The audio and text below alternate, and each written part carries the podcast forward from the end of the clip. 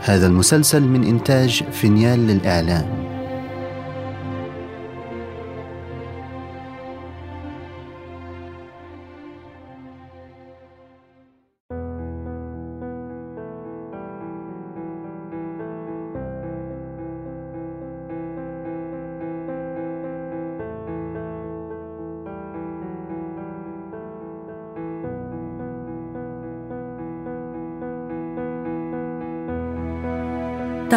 المدن طويلا. تعيش كأنها الأبد. أراكم تصنعون الحياة وتمضون لكنني اليوم سأصنع الحكاية والحياة معا. فأنا المدينة التي حملت في طياتها كثيرا مما لم يعرف عنها من الأحداث الكبرى. عرفتم بداياتي كمهد للديانة الإسلامية. وتعرفون حاضري كقبلة دينية للمسلمين حجا وشعائر اليوم. ولكنني لم أنسى كل ما حدث بين حينئذ والآن. والقصص بداخلي تثور وتتوق للخروج. اسمي مكة. وهذه حكايتي.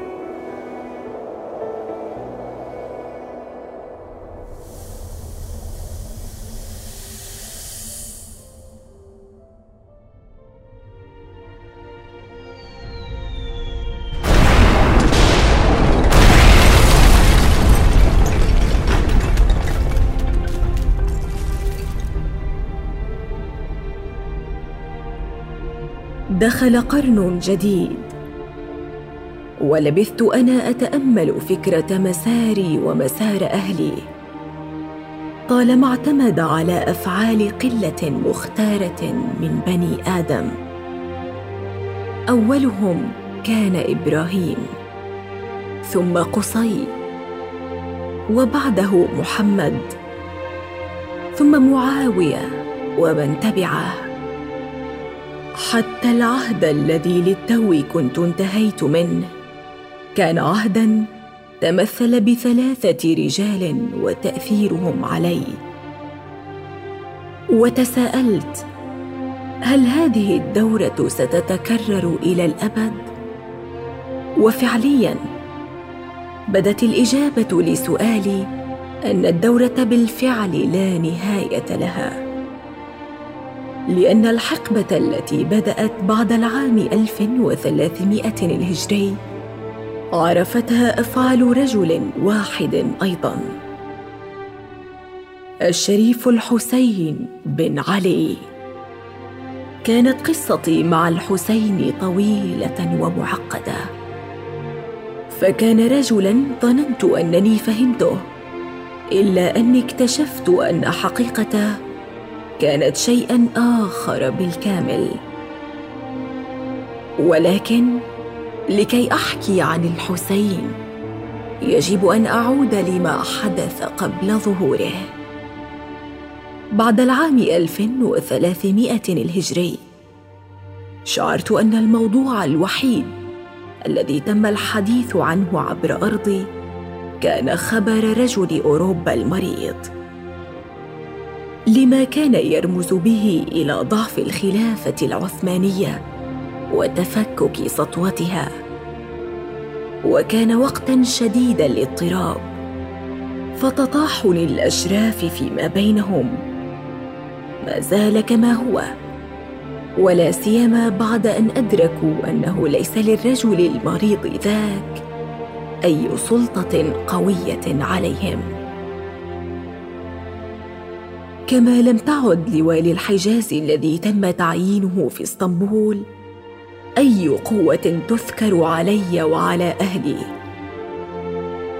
ورأيت شبح الجوع والتعب وهو يطوف بين الناس. ولقد زاد استياؤهم ما فعله شريف مكة آنذاك. الشريف عون الرفيق باشا رجل قاس وأناني لم يهتم إلا بمصلحته. عندما استحدث طبقة جديدة سميت الخزناوية.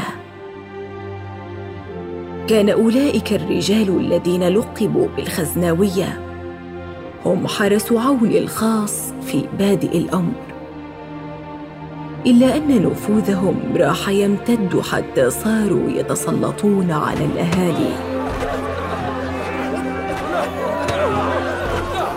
ويضطهدونهم وينهبون أموالهم كما يضيقون على الحجاج في مواسمهم ويعتدون عليهم ويستبيحون القتال في الحرم والشهور المحرمة. كل ذلك بمرأى من الشريف عون دون أن يحرك ساكنا بل إنه كان يزيد في أعدادهم ويمنحهم من السلطات أكثر وأكثر. وطافت أخبار هذا الحال جميع بلاد المسلمين. حتى إن شاعرا في مصر يقال له أحمد شوقي قد نظم ابياتا شهيرة تنقلت عبر ارضي على الألسنة بهمسات حذرة. بعد أن رأى أحوال الحجاج خلال حج له في العام 1322 للهجرة. وسمعتها مرارا وتكرارا. تلك الأبيات الفصيحة التي يحث فيها شوقي السلطان العثماني في اسطنبول على عزل الشريف عون. ضج الحجاز وضج البيت والحرم. واستصرخت ربها في مكة الأمم. قد مسها في حماك الضر فاقض لها. خليفة الله أنت السيد الحكم. لك الربوع التي ريع الحجيج بها. الشريف عليها أم لك العلم؟ أهين فيها ضيوف الله واضطهدوا إن أنت لم تنتقم فالله منتقم. أفي الضحى وعيون الجند ناظرة. تسبى النساء ويؤذى الأهل والحشم. ويسفك الدم في أرض مقدسة. وتستباح بها الأعراض والحرم. يد الشريف على أيدي الولاة علت. ونعله دون ركن البيت تستلم. اشتقت حينها لأن ألمح الابتسامات الصافية على وجوه أهلي. أو أسمع أصوات حركتهم الدؤوبة والهمة التي عرفوا بها. إلا أن الحال بقي على ما هو عليه. حتى مات الشريف عون في السنة التي أعقبت كتابة أحمد شوقي للقصيدة. وخلفه ابن أخيه علي الذي كان وديعا وغير حاسم. والذي ما أن تولى المنصب حتى ظهرت بوادر صراع جديد بين الأشراف. وحينها بدأت قصتي مع الحسين. حين أرسل إلى قريبه الشريف الجديد أنه هو أحق في شرافة مكة من علي نفسه. كنت ما أزال أذكر الحسين وهو شاب رغم أنه كان قد غادر أرضي منذ سنوات طويلة بعد أن احتدم الصراع مع عمه عون. فلم أعلم إلا بعد مغادرته أن عمه لما رآه يحدث أهلي ظن أنه يقلب الناس عليه ويحرضهم على عصيانه. وتذكرت أن حزن الكثير من عامتي بسبب رحيله. فلما بلغهم خبر ما يصر عليه الحسين من نيل الشرافة استبشر بعضهم لشدة ما بغضوا زمن عمه عون. وعودته إلى الصورة جلبت مراسلات ولقاءات عديدة بينه وبين علي. مفاوضات بدت غير منتهية وأنا أقضي سنوات أتابعها وأصغي إليها. حتى أن تمكن الحسين أخيرا بسبب مقامه في إسطنبول ودرايته بإدارة الأمور في مركز السلطة العثمانية في انتزاع الشرافة من قريبه. الحمد لله الحمد لله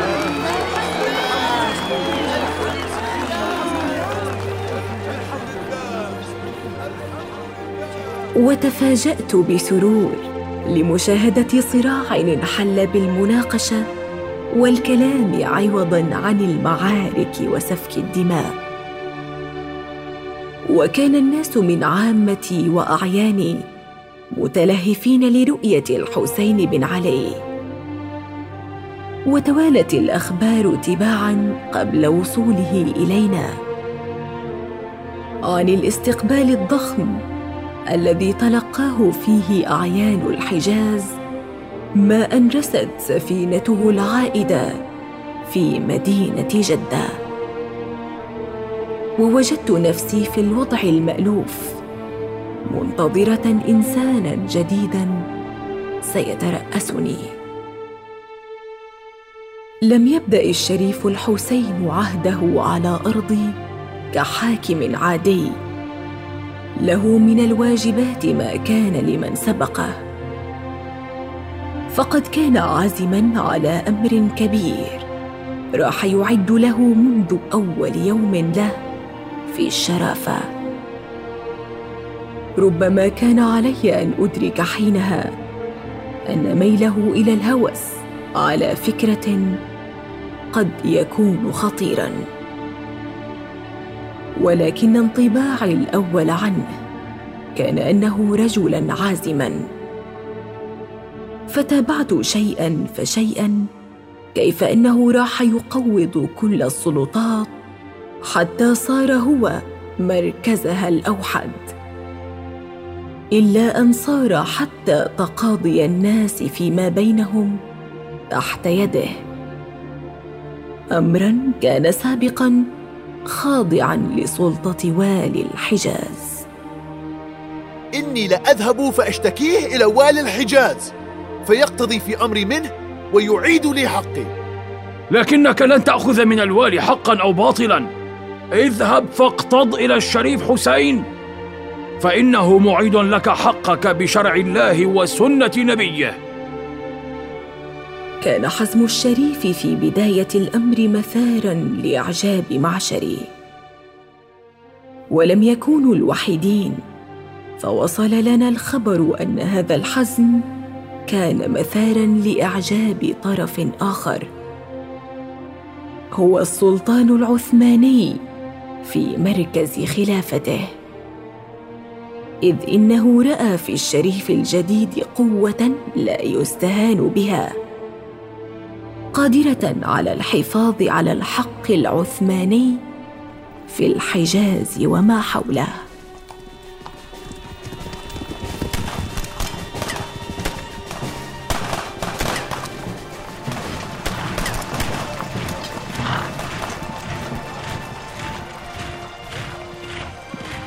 فلما كانت سنة 1328 الهجرية سمعت أصوات الخطوات العسكرية التي أشارت إلى نهاية أعداد جيش حجازي بقيادة الحسين.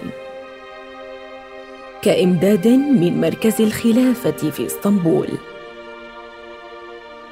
أصغيت للحسين وهو يفسر لرجاله أن اميرا نجديا يسمى عبد العزيز بن سعود. كان له رغبات في التوسع والسيطرة أزعجت العثمانيين في سيطرتهم على الحجاز. فما كان من السلطان إلا أن راسل الحسين ليجهز جيشا ينطلق إلى نجد. ولم أمكث طويلا حتى سمعت فيما تناقله الأهالي بعدها أنه قد اقترب الحسين بجيشه من نجد. ونجح في أسر شقيق الأمير النجدي. ووصلني أيضا تفاصيل رسالة قد أرسلها الشريف إلى الأمير قائلا. من الحسين بن علي. أمير مكة المكرمة إلى عبد العزيز بن سعود. إذا هجمت علينا تركنا لك المعسكر والخيام. وعدنا بأخيك إلى مكة ويبقى عندنا إلى أن تطلب الصلح. ما سمعته عن الأمير النجدي عبد العزيز آل سعود. هو أنه كان معروفا بحنكته ودهائه في إدارة أمور السياسة. وعرفت بعدها أنه أدرك وهو يقارب بين قواته وقوات الحسين ما هو مقبل عليه من معركة خاسرة. فما كان منه إلا أن راسل الشريف الحسين بنية الصلح.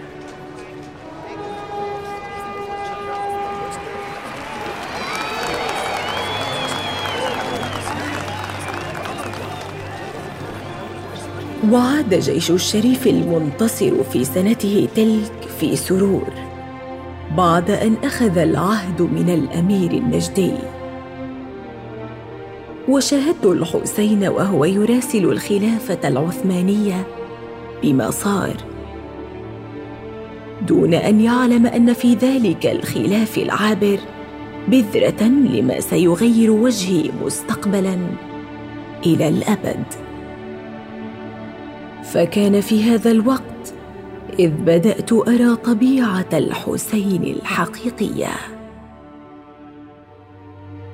انشغل بعدها الشريف عن أرضي بالحملات العسكرية الكثيرة التي ولاه إياها العثمانيون. فحتى لما كان يعود بعد كل حملة كان يحبس نفسه في قصره. ولم يعرف أهلي شيئا عما يفعله. ولكنني أنا عرفت وحيدة بالفكرة التي بات مهووسا بها. لما كنت أنصت إليه من مشاورات بينه وبين رجاله. كان في رأسه فكرة راحت تتفاقم.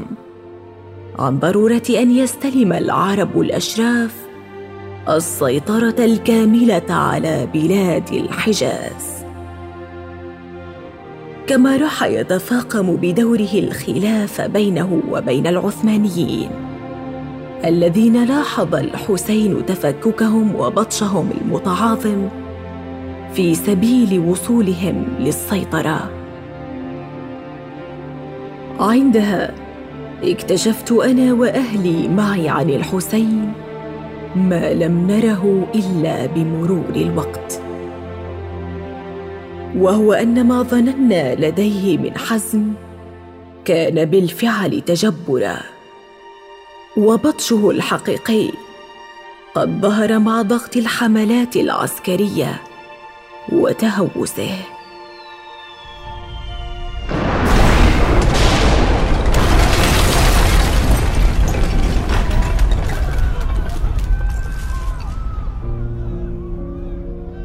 في ذلك الوقت الذي صادف عام 1332 للهجرة. سمعت خبر حرب كبرى تشارك فيها الخلافة العثمانية. قيل أنها حرب عالمية بين الإنجليز والفرنسيين والألمان والعثمانيين وغيرهم في أماكن متفرقة وكثيرة. وأن هناك دما كثيرا وموتى أكثر. وما تلا ذلك الخبر كان كسادا شديدا علي وعلى أهلي. فانقطعت الأسواق وضاقت السبل وخفت رحال الحجاج.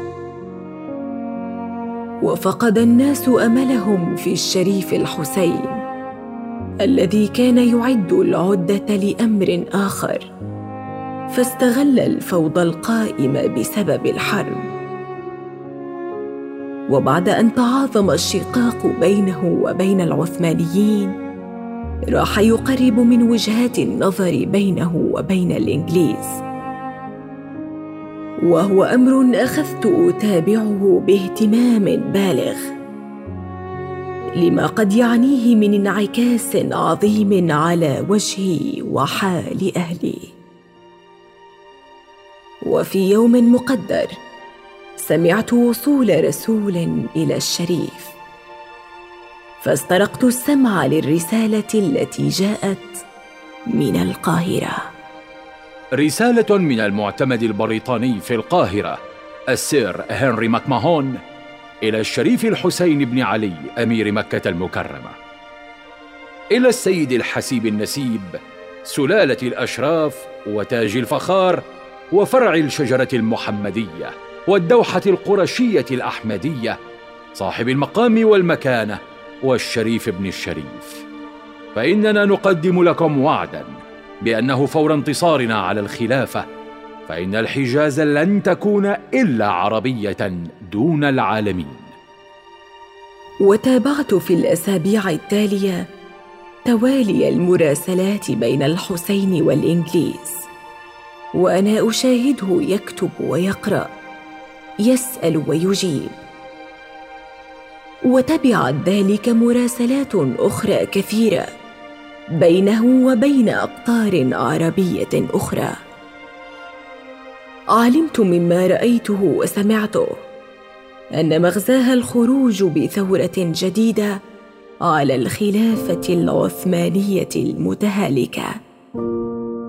ثورة سميت الثورة العربية الكبرى. إن العرب لا ترضاكم حكاما عليهم. وأنتم في ديارهم وقد أهنتموهم وعاديتموهم عقب ذلك ما شممته من رائحة دخان وبارود إذانا ببدء التقاتل بين الطرفين. استمر الصراع شهورا.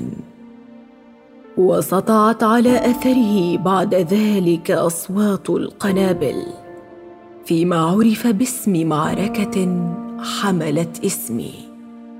معركه مكة. يا له من شعور غريب. العلم أن معركة لم تشارك قط في إشعالها. تحمل اسمك.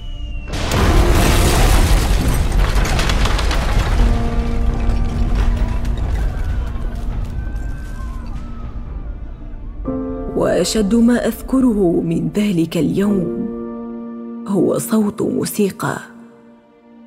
فالحسين بن علي الذي كان متحصنا في قصره من الجنود العثمانيين واصل ما اعتاد من عزف لفرقة موسيقية أمام بوابة القصر. وشيئا فشيئا تجمع حول ذلك أهلي كما اعتادوا أيضا. ما لبث ذلك العزف أن انقطع بسقوط قذيفة أرعبت الناس والعازفين. امرا إياهم بالمواصلة كصورة من صور العروبة الصامدة أمام بطش الأتراك العثمانيين. وتساءلت في نفسي هل هذه الصورة التي لبثت في ذاكرتي فعلا مثالا عن الصمود أم عن شيء آخر؟ اتسعت رقعة الثورة كثيرا وتمددت ورغم ضعف معدات قوات الحسين في مواجهة الأتراك إلا أنها راحت تنتشر وتتجذر بمعاونة البريطانيين في انتصاراتها بين الحجاز وسوريا والعراق. إلى أن أتى أخيرا العام 1335 للهجرة ليضع ذلك التطاحن الطويل والنادر أوزاره. يوم نودي بين الناس بالحسين بن علي ملكا لمملكة الحجاز.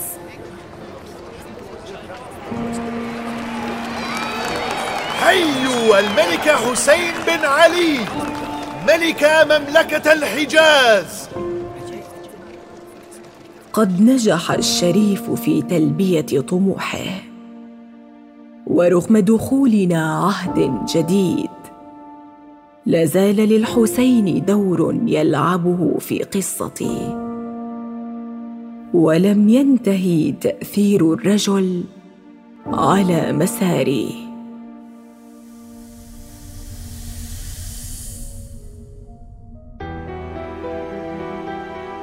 فتلاشى عصر وحلت مكانه حقبة جديدة. ولكن حكايتي لم تنتهي. فطالما يستمر الوقت بالمرور تنمو في داخلي فصول جديدة.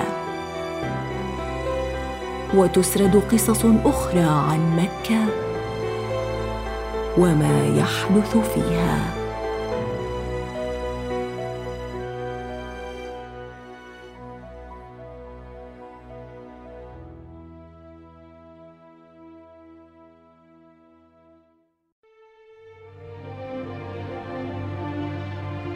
إذا استمتعتم بهذه الحلقة لا تنسوا الاشتراك لبث المسلسل ومتابعتنا على جميع منصات السوشيال ميديا.